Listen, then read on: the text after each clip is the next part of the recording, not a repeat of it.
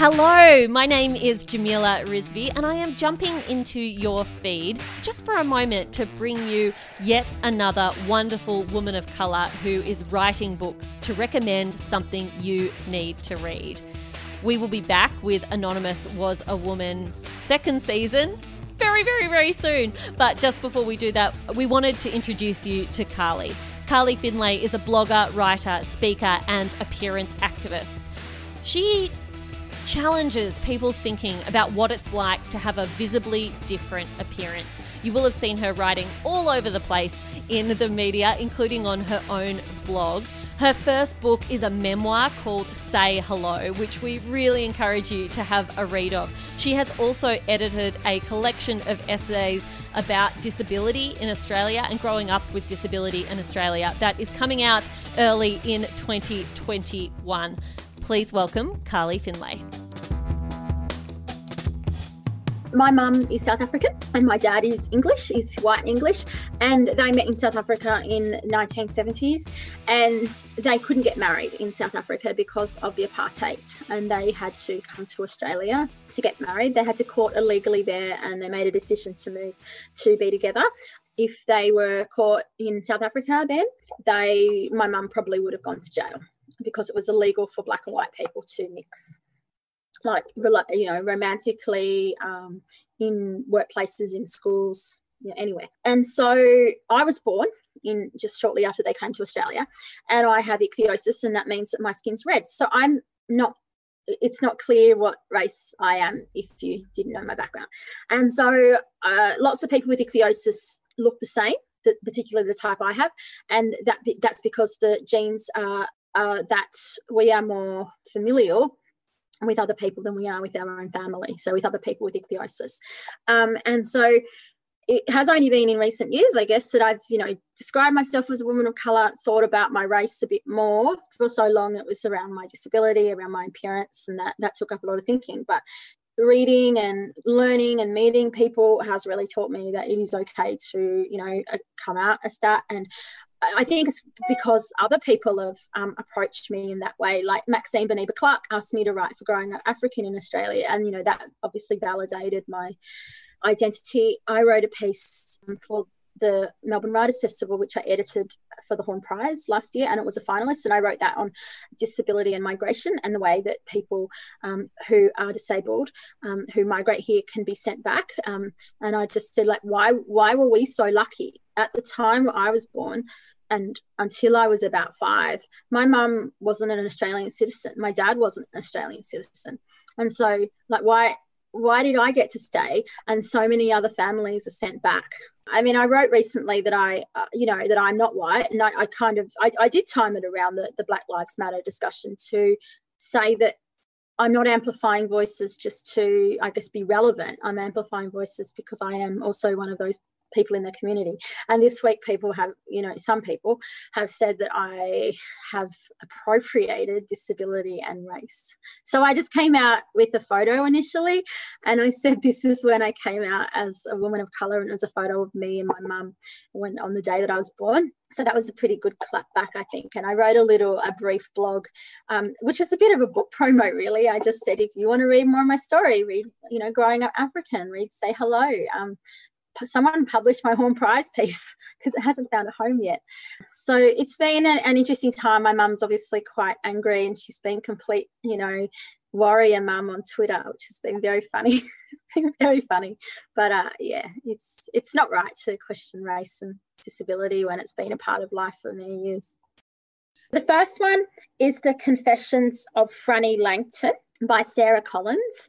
And I had seen this book in the airport, like, when we could still travel, a heap of times, and I really like the cover. The cover is red with a whole heap of skulls and bones, and it's quite a gothic cover. It's by a woman who is a Jamaican British woman writer, Sarah, and she wrote a fictionalized story based on true events. So she wrote about a woman who was a slave in a Jamaican plantation, and also she was bought by an English couple and went over to England and worked for them. And there was a lot of, like, it was just some of the stuff that they talked about this hideous, a lot of scientific studies on people who are Black and are also have albinism.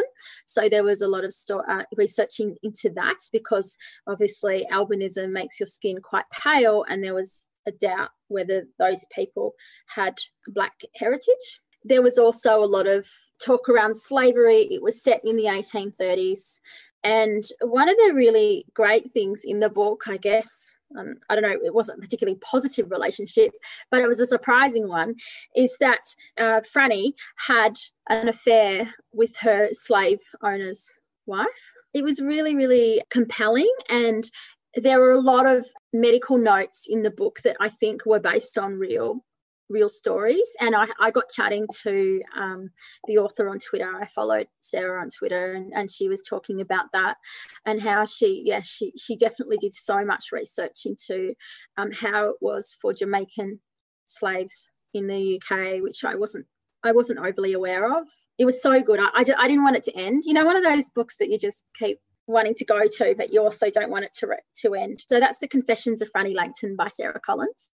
So the next book is called Nightingale Point by Luanne Goldie, and Luanne is a Scottish-Nigerian writer, and I was doing some research into her, and she said that her dad is Nigerian and she wasn't raised by him, so she felt like she has experienced a very white upbringing in Scotland, but she is a woman of colour. It was an incredible story, again, a bit based on true events. Nightingale Point was a block of flats in London, in East End London. It was set in 1996, and a plane hit the building, hit the tower, the public housing tower, and killed people and, left people injured. And it was the story of about 5 different people that lived in the flats and how they all interacted. And it was based on a true story that happened in Amsterdam, and also in Grenfell Tower in London as well. It was spanned over 5 years, so from 1996 to 2001, and it went into the events on the day and the aftermath of the reporting, and how the people were treated by the government, how they came together and how they healed. It was really great. I listened to the audiobook. I listened to a lot of audiobooks, and I listened to this audiobook. It had 5 different narrators, and it was like listening to a radio play. It was really, really good. They were narrating in third person, but each person had a different actor. The book had a repetitive use of the R word, which is a harmful disability slur. And for those who know me and my writing, I regularly call that out in literature, because I think if a writer uses that, they're quite lazy. If they use it without context or explanation, especially if they're a non-disabled writer. So I was reading it, and I just thought, I don't know if I could go on. I normally just stop when I hear it. And I was texting my friend who left the review, and I said, this is a really great book, but the R word keeps on being used. And she said, stick with it. Anyway, got to about halfway, and there was a complete turnaround on the R word. The character called it out, and they said something like, it's 1996. The R word's not appropriate. It was so great. And I did I wrote a blog about it and said that this is what writers need to do. They need to follow this kind of way if they're going to use it, and say that this language isn't all right if they're going to use it.